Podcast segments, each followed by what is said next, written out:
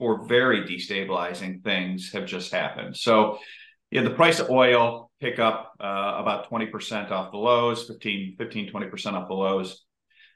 You had the Bank of Japan widen out their yield curve control on JGBs. You had the US get downgraded. And then you had the US Treasury come out and update their borrowing estimates to note that they're going to borrow almost $1.9 trillion in the back half of this year. And when you put all of these things together, they are a very toxic combination that we wrote at the time, and still believe, are likely going to drive global capital costs up, potentially non-linearly. In other words, treasury yields, global sovereign bond yields up non-linearly at a time when the world really can't afford that.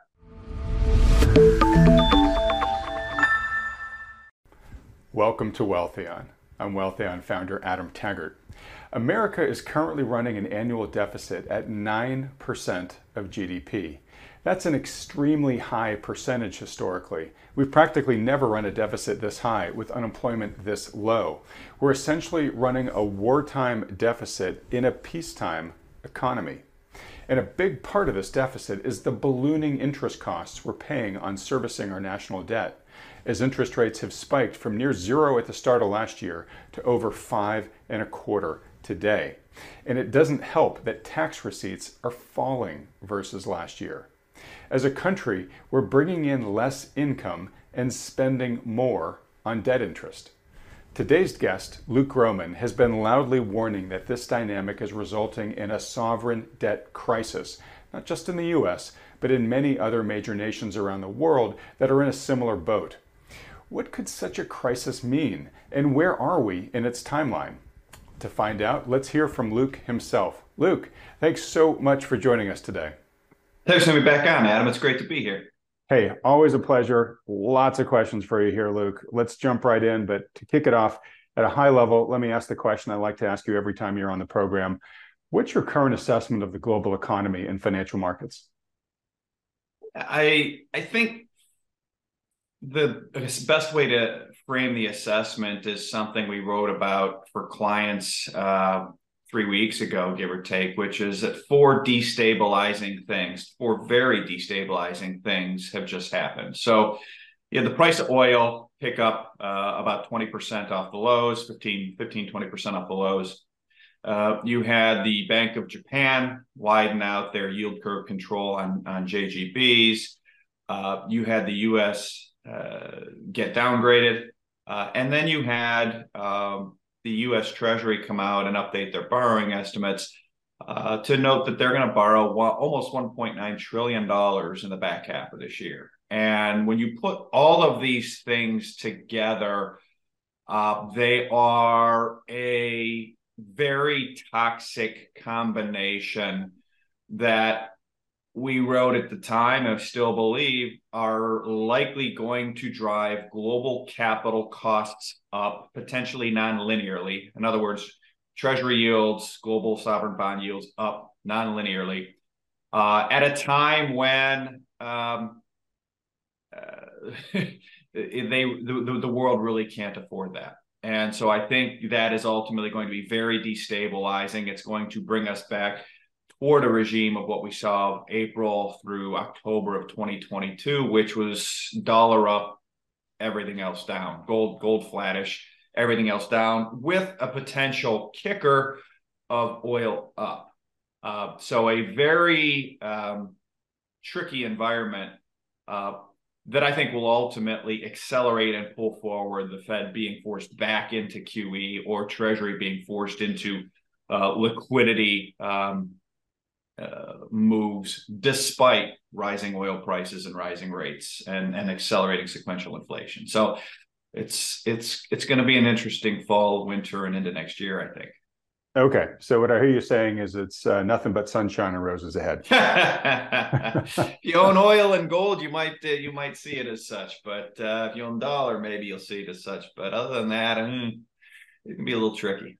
Okay, we're gonna get to discuss this in depth, but just to pull in a preview for folks, when you talk about Fed having to step in, QE, maybe cutting rates, that type of stuff in response to this toxic cocktail that you just mentioned, do you have a general timing for that? Is that something you see happening by the end of the year? Is that something that's in 2024, later? Well, we know Treasury's coming in with Treasury buybacks in 2024, right? So they say that's not going to be liquidity adding. They say that's going to be relatively small. Let's see. So that would be, you know, that was something I got wrong last year, which is I said that the Fed would be forced into liquidity, to resume liquidity injections by the end of third quarter 2022. And that was wrong. It was wrong because Treasury did it. It wasn't the Fed.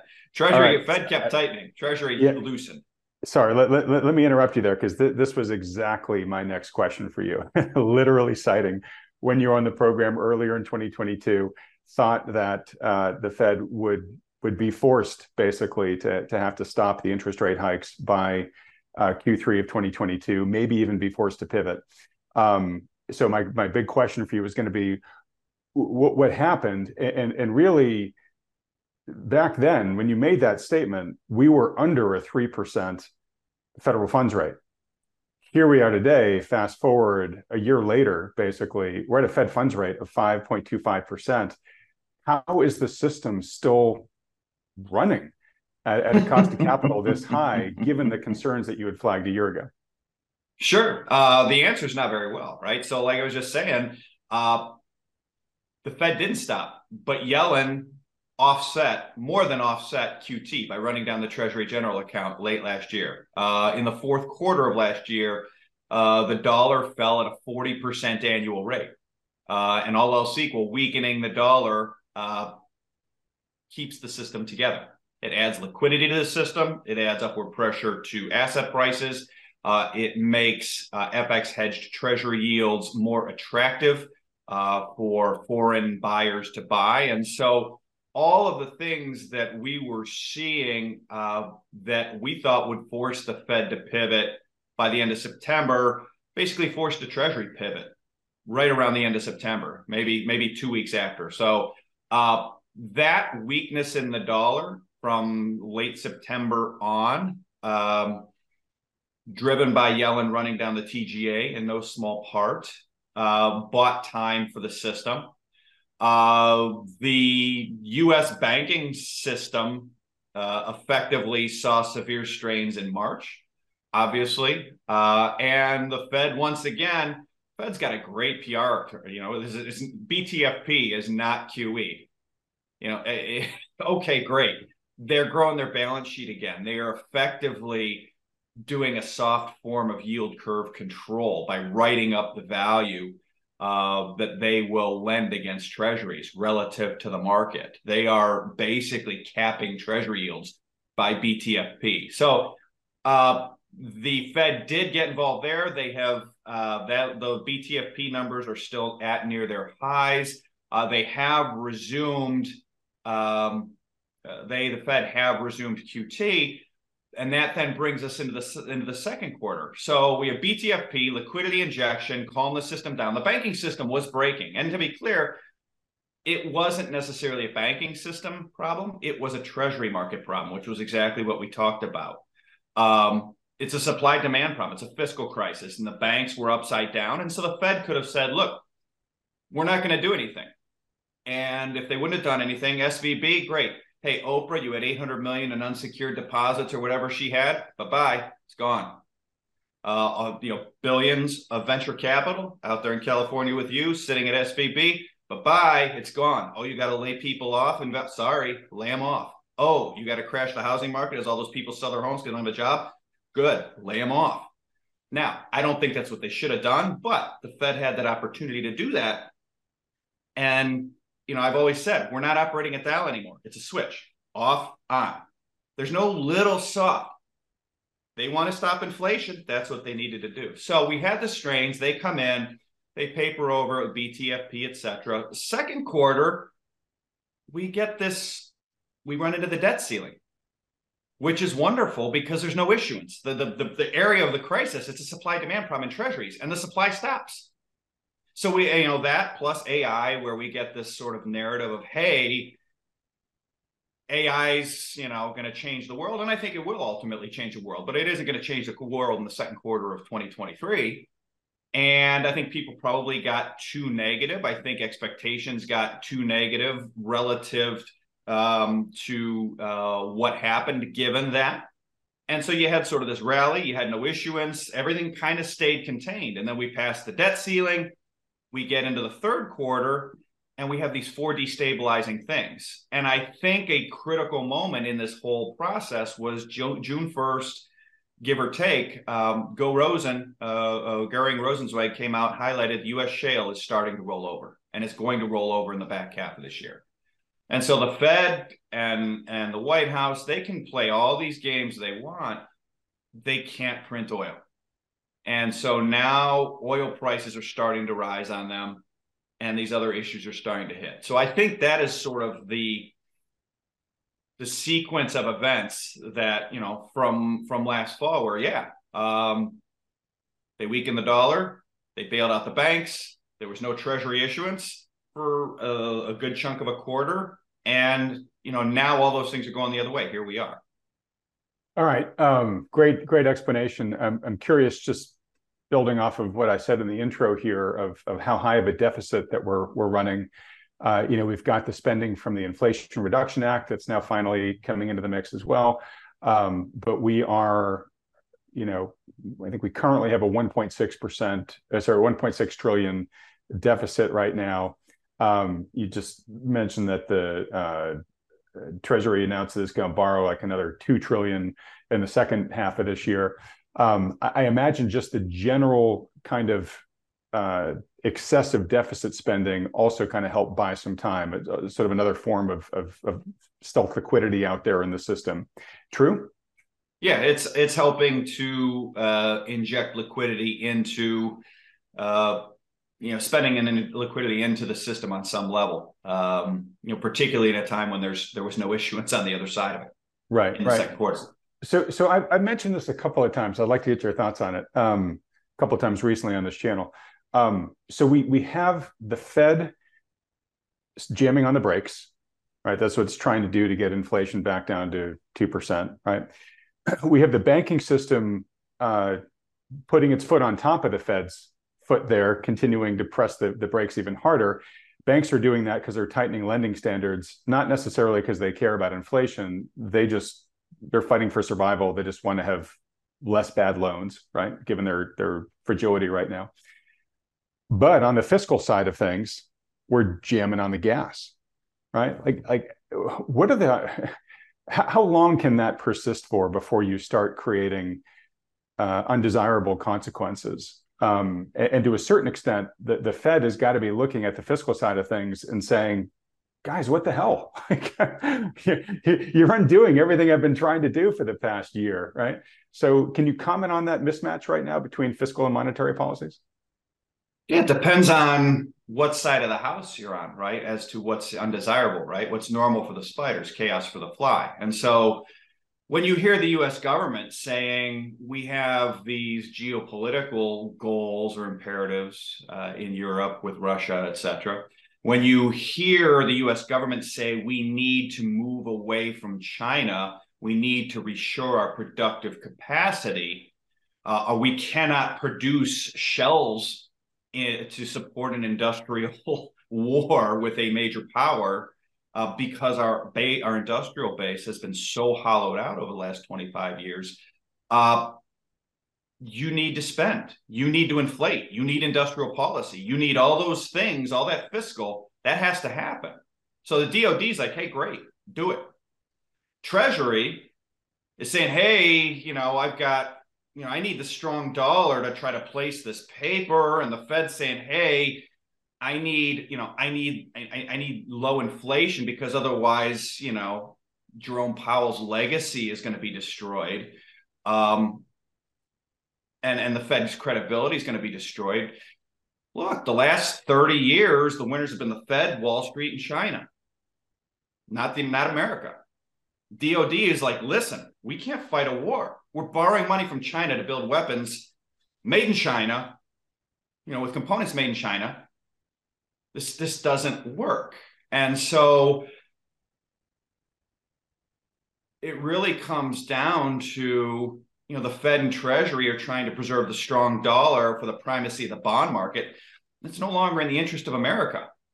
Or if you want, and I tweeted about this yesterday, you can have one of two things. You can have a strong dollar, low inflation, low rates, in which case you are not going to be able to pursue the geopolitical policies that America is trying to pursue. Namely, the United States will need to buy components from China to build the weapons to encircle China if we have a strong dollar, if we have low inflation. If you think that's a bad thing, then guess what? The bond market has to get killed on a real basis in inflation-adjusted terms, because what has to happen is we run 10, 12, 15% of GDP deficits, and the Fed makes noise and tries to tighten, blah, blah, blah, blah, blah, until rates get too high. And once rates get too high, the Fed faces a choice. Dear Jerome Powell, do you want to keep raising rates and keep money tight and force the U.S. government to make 40 to 60% cuts now permanently to defense and entitlements? Because those are the only two things you can cut other than Treasury spending to stop those deficits that matter. And nothing else matters. It's entitlements, interest, defense, in that order. So, Powell, do you think your legacy will be helped by cutting entitlements and by cutting defense tomorrow permanently by 40 to 60%, which is what Stan Druckenmiller estimated needed to be cut in his presentation out at USC a few months ago? Or are you going to do your job in situations like this, the job that the DOD wants you to do, which is buy the paper? Cap yields, do QE, finance it, and do what's best for America in the long run, rather than what's good for bonds in the short run and good for Wall Street in the short run. And that's the decision. That's some version of that's going to play out over the next couple of years. They got to make a choice. So where does inflation and cost of living fit into all this? So in other words, if the deficit spending keeps, going on for as much as it is, that is inflationary, right? Mm-hmm. The average person is feeling the pain pretty strongly right now. It's a big part of what's driving Powell to protect his legacy. I don't want to be the Arthur Burns that just let inflation run wild, right? The administration has I'm sure, they want to please the defense industry and deal with some of the things that you were talking about, but at the same time, they want to get reelected, right? They don't want to be going into the voter booth with inflation resurging, right? So yeah, there just seems to be so many cross currents here. I don't really see anybody can kind of have their cake and eat it too, no matter which policy they pursue. No, and it really comes down to, look, for the last 40 years, bondholders and Wall Street and China won, and Washington, D.C. That's who got richer. And the working class and the middle class in America got poorer. And we have to decide if we want to continue that to its natural terminus, which people in the Rust Belt of America can tell you is we can't buy anything that ain't from China, right? So that's the part I find that the coasts of this country don't recognize, that in particular the East Coast, that China can win. China has won in the middle part of this country. And those parts of the country need to decide, do we want to maintain the real value of our bonds? Or do we want to actually compete? And the outcome to that, if they decide they want to compete, is that it's going to be wildly inflationary. Yes, if you own a lot of bonds, you're going to go from wearing diamonds to wearing cubic zirconia to wearing Cracker Jack on a string. You're going to go from eating filet mignon like you have for the last 40 years to eating dog food. Sorry, it goes the other way. The flip side is the people that lost for the last 40 years, U.S. middle class, U.S. working class, they're going to win, right? Quote unquote win. Yes, inflation's going to go up, but look, everybody's got a 2.9% mortgage. If their wages go up 15% a year, are they winning or losing? Another day is here, and you're ready for it. What to wear? Check. Breakfast, lunch, and dinner? Check. Planning for what's next and how to save for it? That's where Bank of America can help.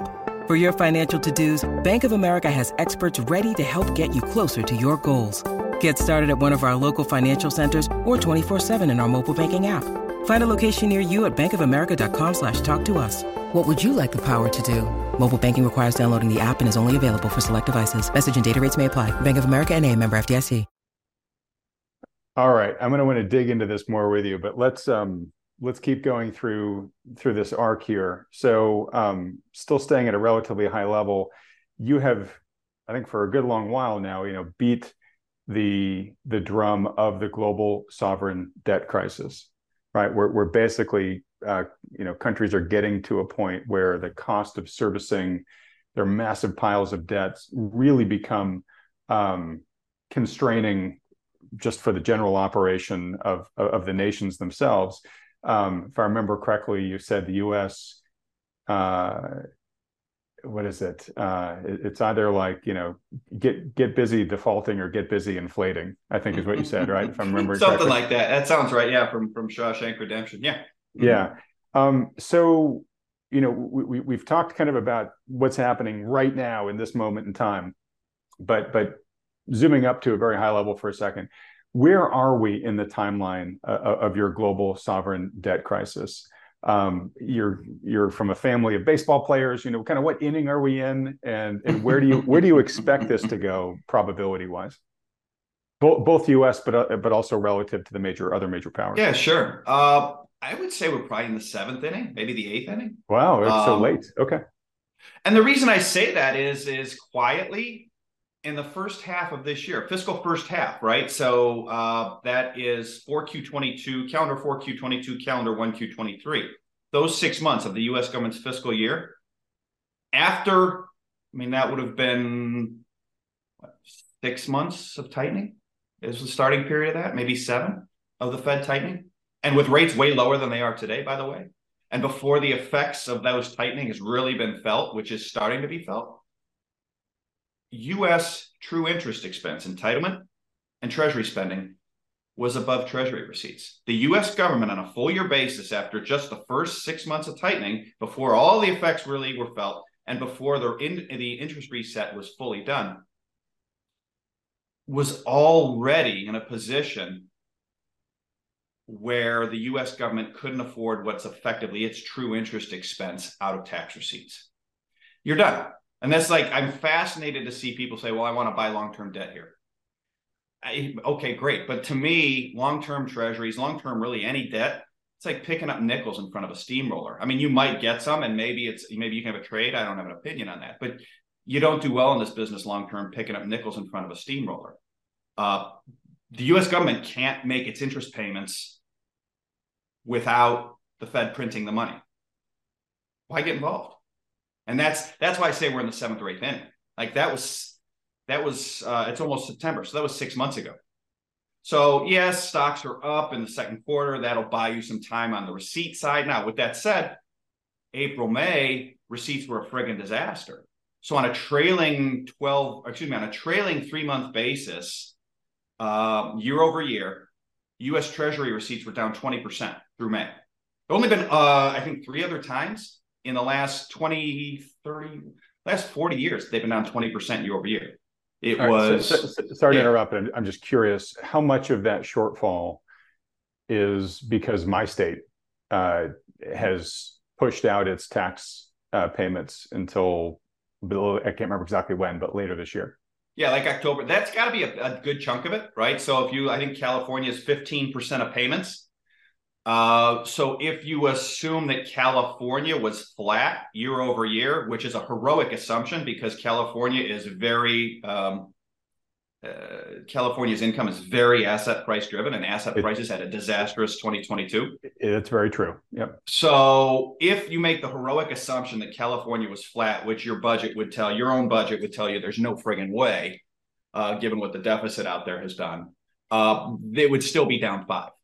Right. Okay. That would key. So it would have been down 5. So it's probably down 8 to 10 with California. You will see a pickup a little bit later this year. But the bigger point is that we also haven't seen the interest expense. Interest is going to keep resetting. and keep resetting and keep resetting. And the more the long end goes up, receipts are going to fall. And we're in sort of a Mexican standoff on the housing market, right? Where people that are in 2.9% mortgages don't want to sell, blah, blah, blah. Yep.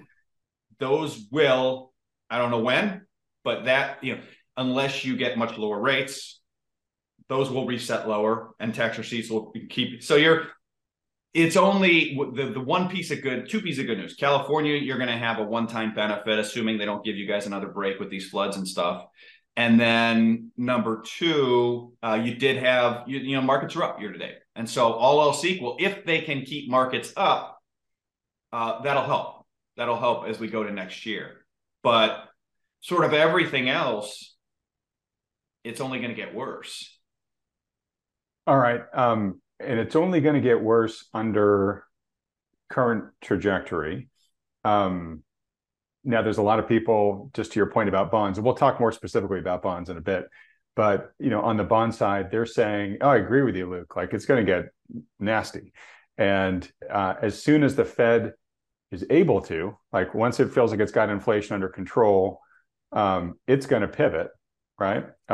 Or these high rates are going to, and lack of inflows, they're going to start causing some bigger systemic breakages that we've seen to date. And whatever inflation's at, Fed's going to say, sorry, I got to forget that battle for a bit. I got to save the system, and we'll pivot. So, I think the argument for people that are piling into the long bonds, which in your opinion right now is going after nickels in front of the steamroller, they would say, and I'm not saying you have to agree with them, but I'd like to hear your response. They would say, no, we know that the system, the higher rates are going to win at some point in terms of breaking the system, and the Fed's going to be forced to pivot. And that's why we're piling into the long bonds, because we want to ride the reduction in yields once the Fed starts buying. The problem is oil's $85 and U.S. shale's rolling over, and U.S. shale's been 90% of global production for the last 10 years. Energy inflation will explode higher if they pivot. So, you could probably make money doing it. They might be right, but to me, it's such a suboptimal expression. I would much, if that's going to happen. Sorry, can you just explain why the Fed pivot would cause energy price inflation to skyrocket? Oh yeah, because you're going to be stimulating the economy by cutting rates into declining oil supplies. Got it. Okay. Yeah. So now, it's. When I look at that, I hear that, I say, okay, great. What long bonds do you want to own if I told you oil is going to be, 120 under that scenario? And the answer is probably none of them. Mm-hmm. Because if you look at inflation break-evens against oil prices, it's like, five-year U.S. inflation break-evens against oil, it's like perfect correlation. And oil's going up. So it's like, and Powell and the White House SPR releases have broken U.S. shale. And U.S. shale was 90% of oil production growth over the last 10 years. They don't know what they did. They don't realize it. I recently called it the piece de resistance of penny-wise, pound-foolish policies after 35 years of penny-wise, pound-foolish policies. Okay, and just to kind of pile on that particular worry spot, we've had oil and natural resource specialists on this program a fair amount, and they have all said that we have underinvested in CapEx in this space for a long time anyways, but now in the past couple of years with the whole green movement and whatnot, the fossil fuel companies have been getting the message from Washington that like, hey, we kind of want to put you guys out of business. So they've had a real disincentive to continue to invest because they don't know if what the conditions are going to be like for them to get a return off any big investments they're making today. So, as Rick Rule has said several times in this program, he's like, even if demand just stays flat for the next decade, which it won't, it's going to go up. But even if it just stayed flat, we are already going to have pretty big shortages of a lot of these, certainly oil, but a lot of other key resources. Because of decisions made 5, 10, 15 years ago to not invest, right?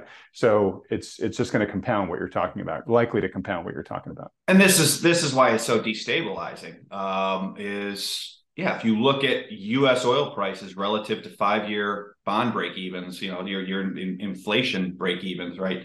They're like 1-to-1. They're very tightly correlated. So if oil goes up, bonds are going down. Like that. Okay. So that's the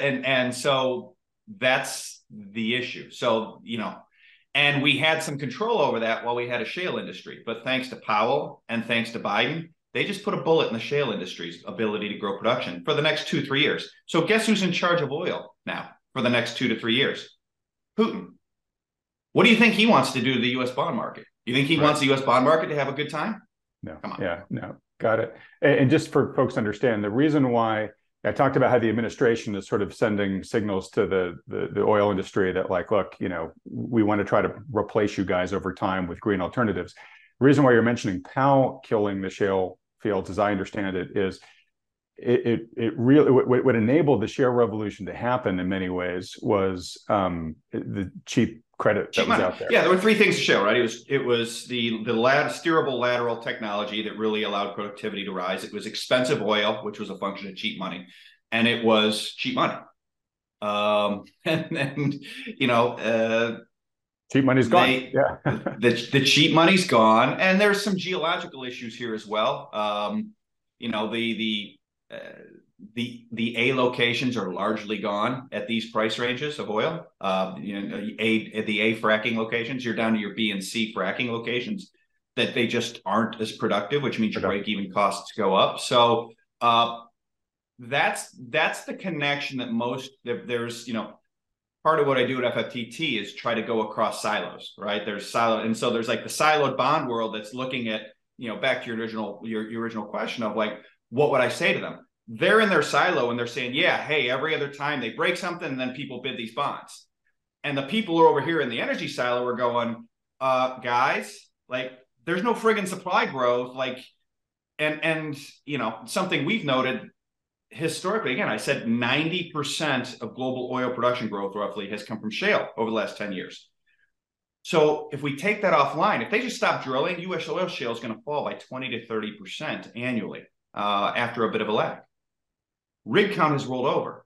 The thing that the people on the bond side aren't getting is that the worst recessions in history going back 70 years saw global oil demand fall by 4% in 1980, as nasty as that recession was. Global oil demand only fell 4%. In 2020, when we shut the friggin' economy down globally, basically, global oil demand fell 8%. And I just said 90% of global oil production growth over the last 10 years is going to fall 20 to 30% on a sustained basis. The energy silos going, guys, hello, McFly. And the bond guys are like, hey, they're going to break something, and they might be right. That's why I say it's a trade. It's picking up nickel in front of a steamroller. Could they might very well be right? And then the energy silo is going to take over, and is going to be 150, 160, 170, 180, and like there's no long-term bond you want to own. If I said oil is going to be 150 a year from now, which would show me the list of long-term bonds you want to own, the answer is none of them. Not at these yields. All right, got it. And I think you just answered this, but there are people that would raise the question, well, okay, look, if this high cost of capital, these high rates gets to the point where things are breaking, right? And we finally, you intimated this earlier, but I would love to talk about it with you a bit. We finally start really seeing the lag effects arrive in full force, right? A lot of the stimulus that you and I talked about earlier, right, that came from the Treasury and the deficit spending this year, the stimulus that wasn't really on the radar in 2022, right? It pushed out the recession that everybody thought was going to come, right? But did it dissipate the recession, or did it just push it off into the future? I think you would say, correct me if I'm wrong, it just delayed it. The lag effects are going to come, and they're going to be big and real. So could that throw the economy into a substantial recession? And if so, people would say, well, that will bring down demand for oil and we won't have to worry about high oil prices. But what I just heard you say is like, not really. I mean, recessions don't necessarily knock oil demand down as much as you think. Then again, the relationship between demand and price in oil sometimes is a little wonky. So anyways, what are your thoughts on all that? It would depend on the speed of the recession versus the speed of the decline in oil supplies, right? So ultimately, the decline in oil supplies is going to win. But initially, absolutely. I mean, we saw that in April 2020, oil prices went negative. That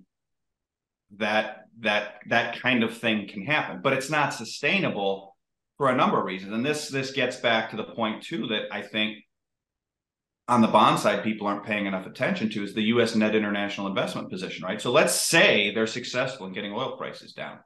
Let's say they fight inflation, they get the dollar up. Well, the dollar going up is going to force foreigners around the world, as we are seeing, to sell dollar assets to buy dollars, to get dollars, to service dollar-denominated debt. Well, foreigners own $7.5 trillion in U.S. Treasuries. And we know the U.S. Treasury needs to place just short of $1.9 trillion in the second half of this year alone. Who's a buyer? Who's a buyer for that amount of paper? Not the banks anymore. They were buying. They and the Fed were the buyers for the last 2-3 years. Banks are out. Fed's out.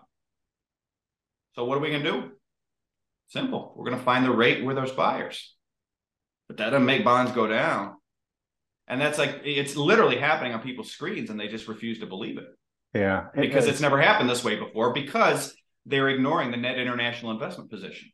Yeah. You know, the thing that people are missing is that up to 2008, the U.S. net international investment position was never more than negative 10 to 12% of GDP.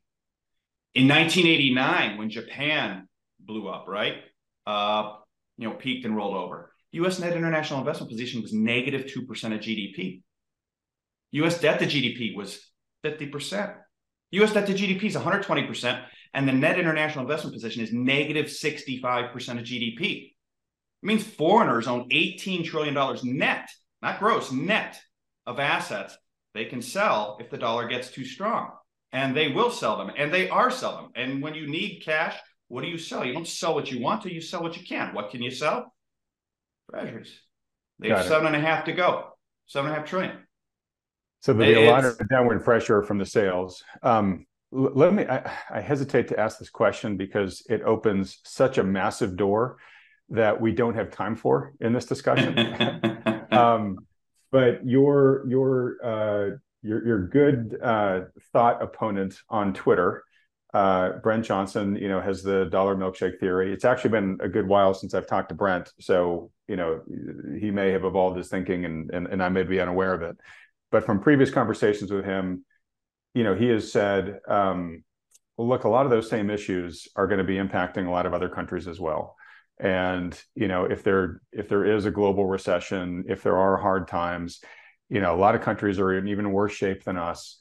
And when people get scared, both you have the euro-dollar dynamics that are pushing capital towards the U.S. as euro-dollar loans start defaulting and whatnot. But he would generally say, in times of panic, capital runs to safety. And even though there's lots of issues, are there better deep liquid markets out there than U.S. Treasuries?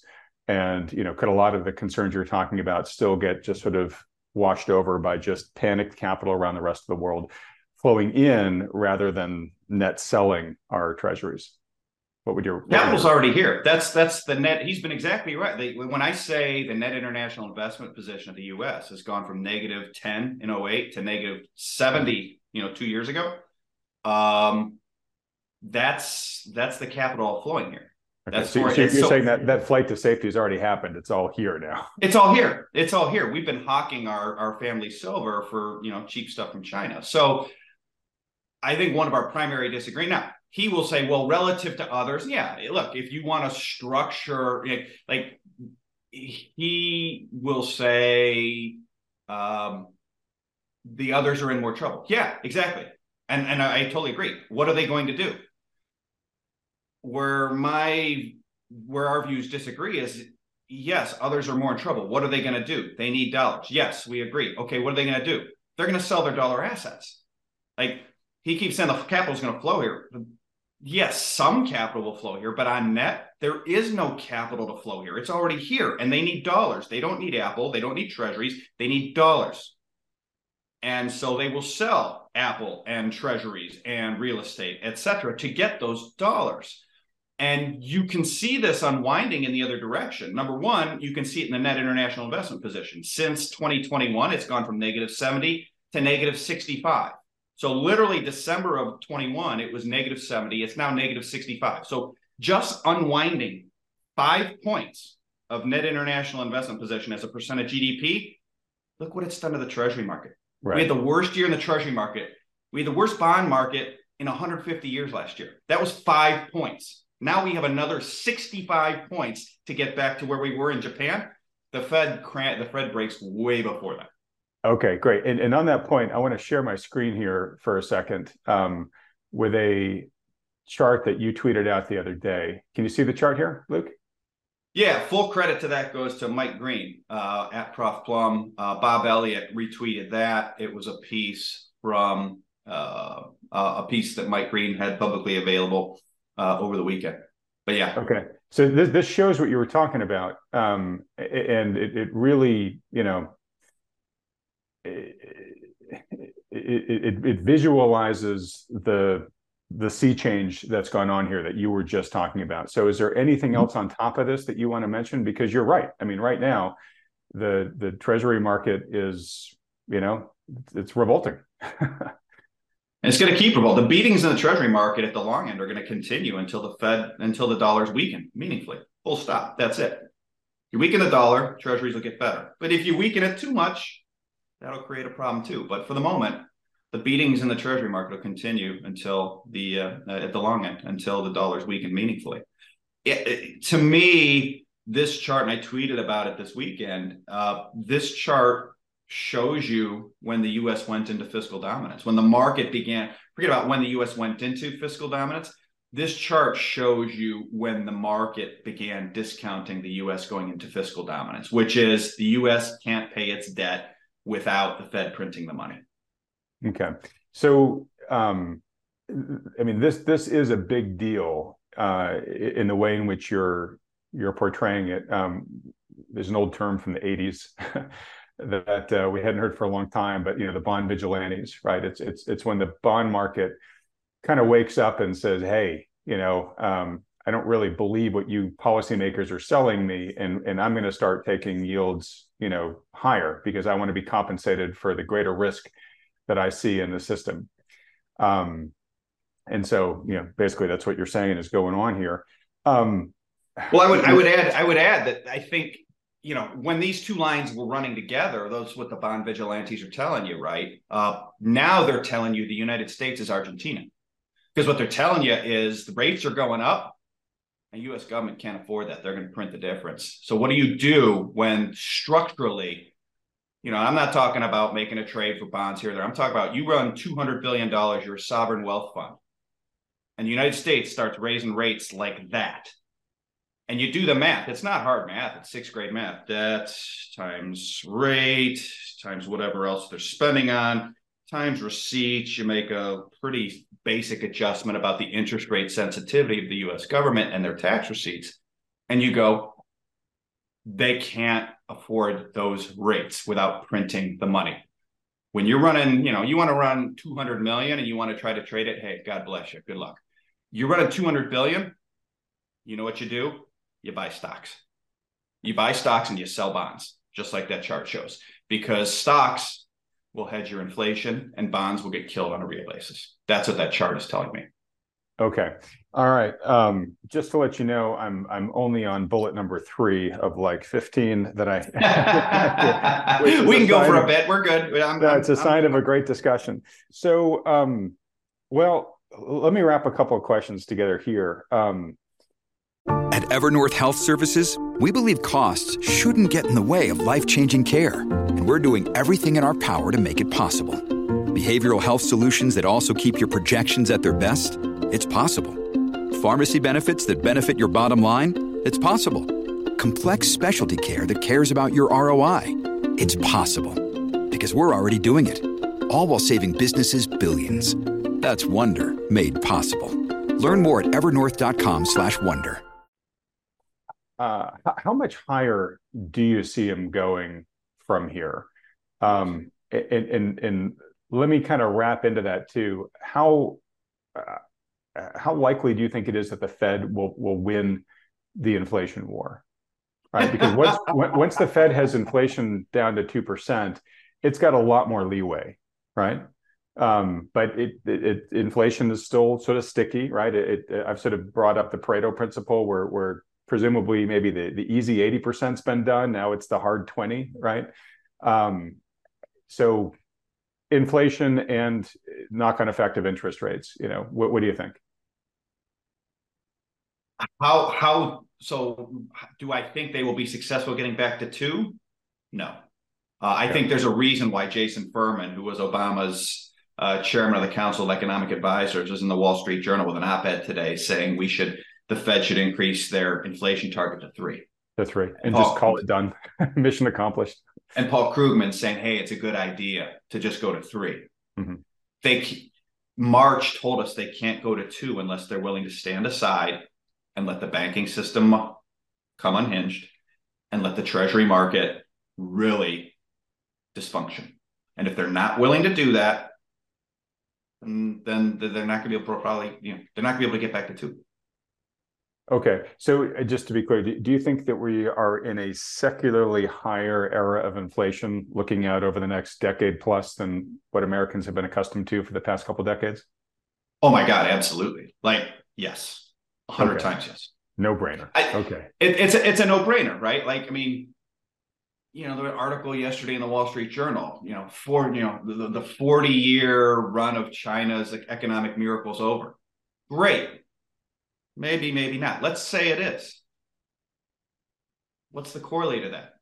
Right. 40-year run of Chinese disinflation to the U.S. bond market's over. Right. No more cheap stuff. No more cheap services. Yeah. Yep. Okay. Yeah, exactly. All right. So similarly, on the cost of capital side of things, interest rates, they were talking, I think the 10 years, 4 and 4.3% or something like that. Yeah, we're at 5.25%, like I said, on the federal funds rate. The Fed is guiding us that they're almost done, maybe even done cutting, but they're keeping the door open for at least one more rate hike. Do you think that that's likely? Do you think, nope, this sucker's going a lot higher for a lot of the issues that you mentioned at the beginning of the discussion here? Or do you think they move the inflation target to 3%? Mission accomplished. Now we can pivot.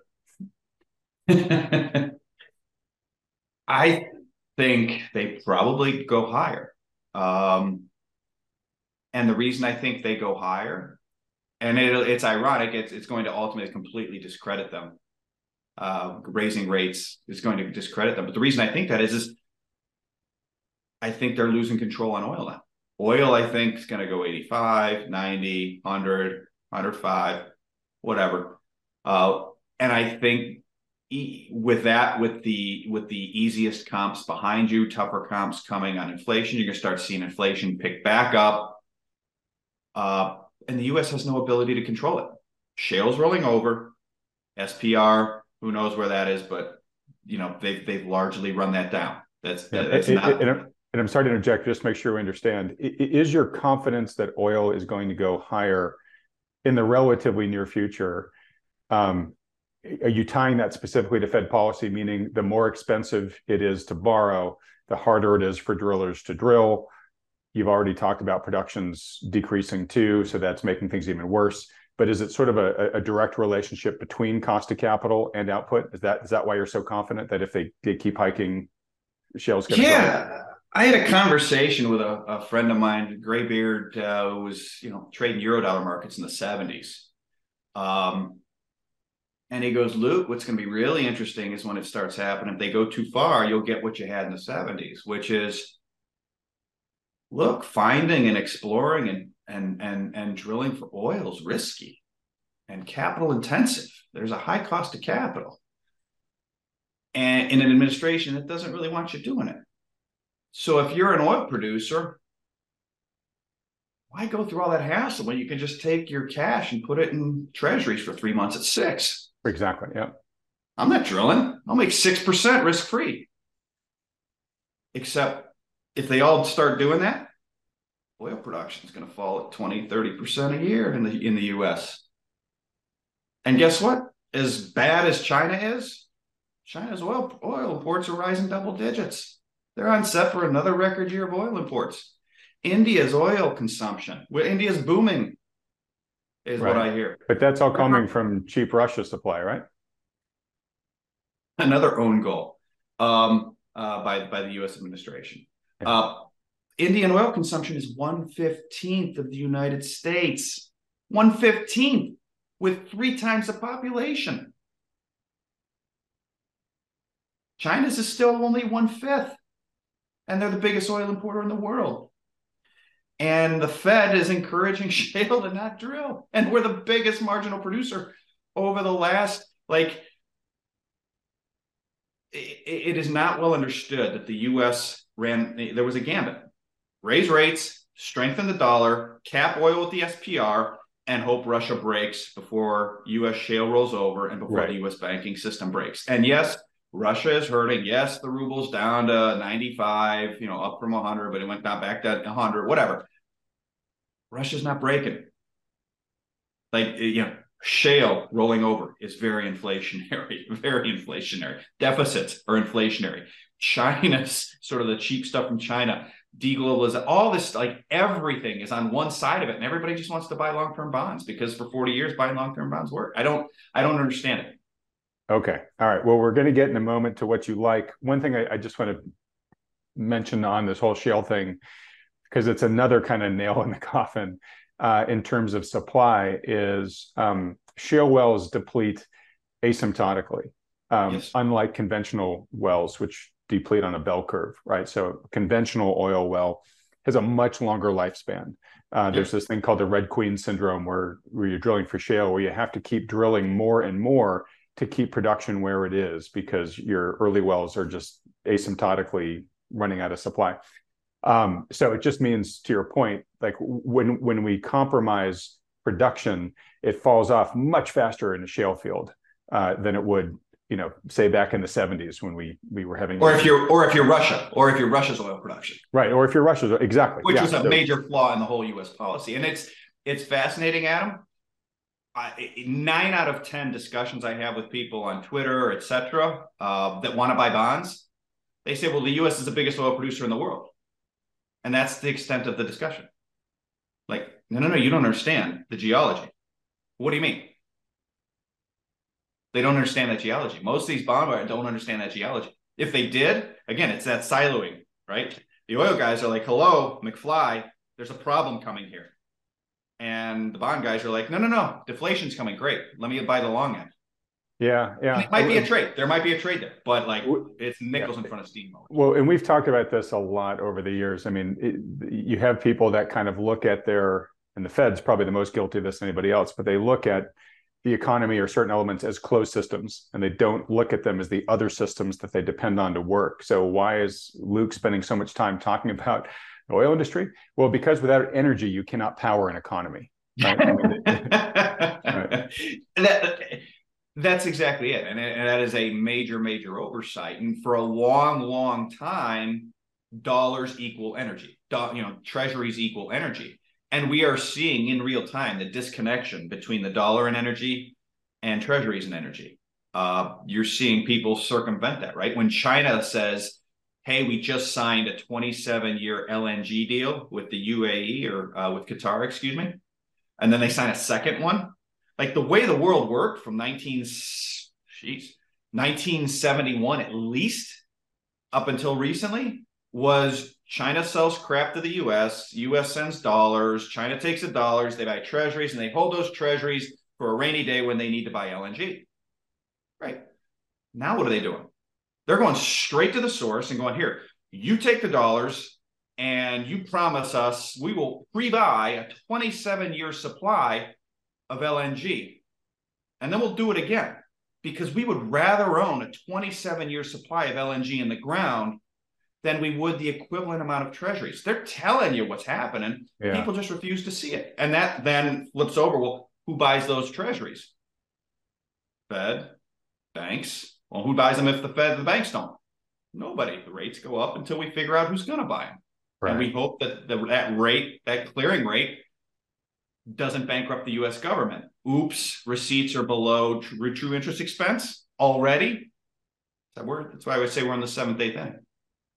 So do you see us then, is the Japanification of the U.S. inevitable at this point? The Japanification of the U.S. is going to feel like the Argentinaization. Our interview with Luke will continue over in part 2, which will be released on this channel as soon as we're finished editing it. To be notified when it comes out, subscribe to this channel if you haven't already by clicking on the subscribe button below, as well as that little bell icon right next to it. And be sure to hit the like button too while you're down there.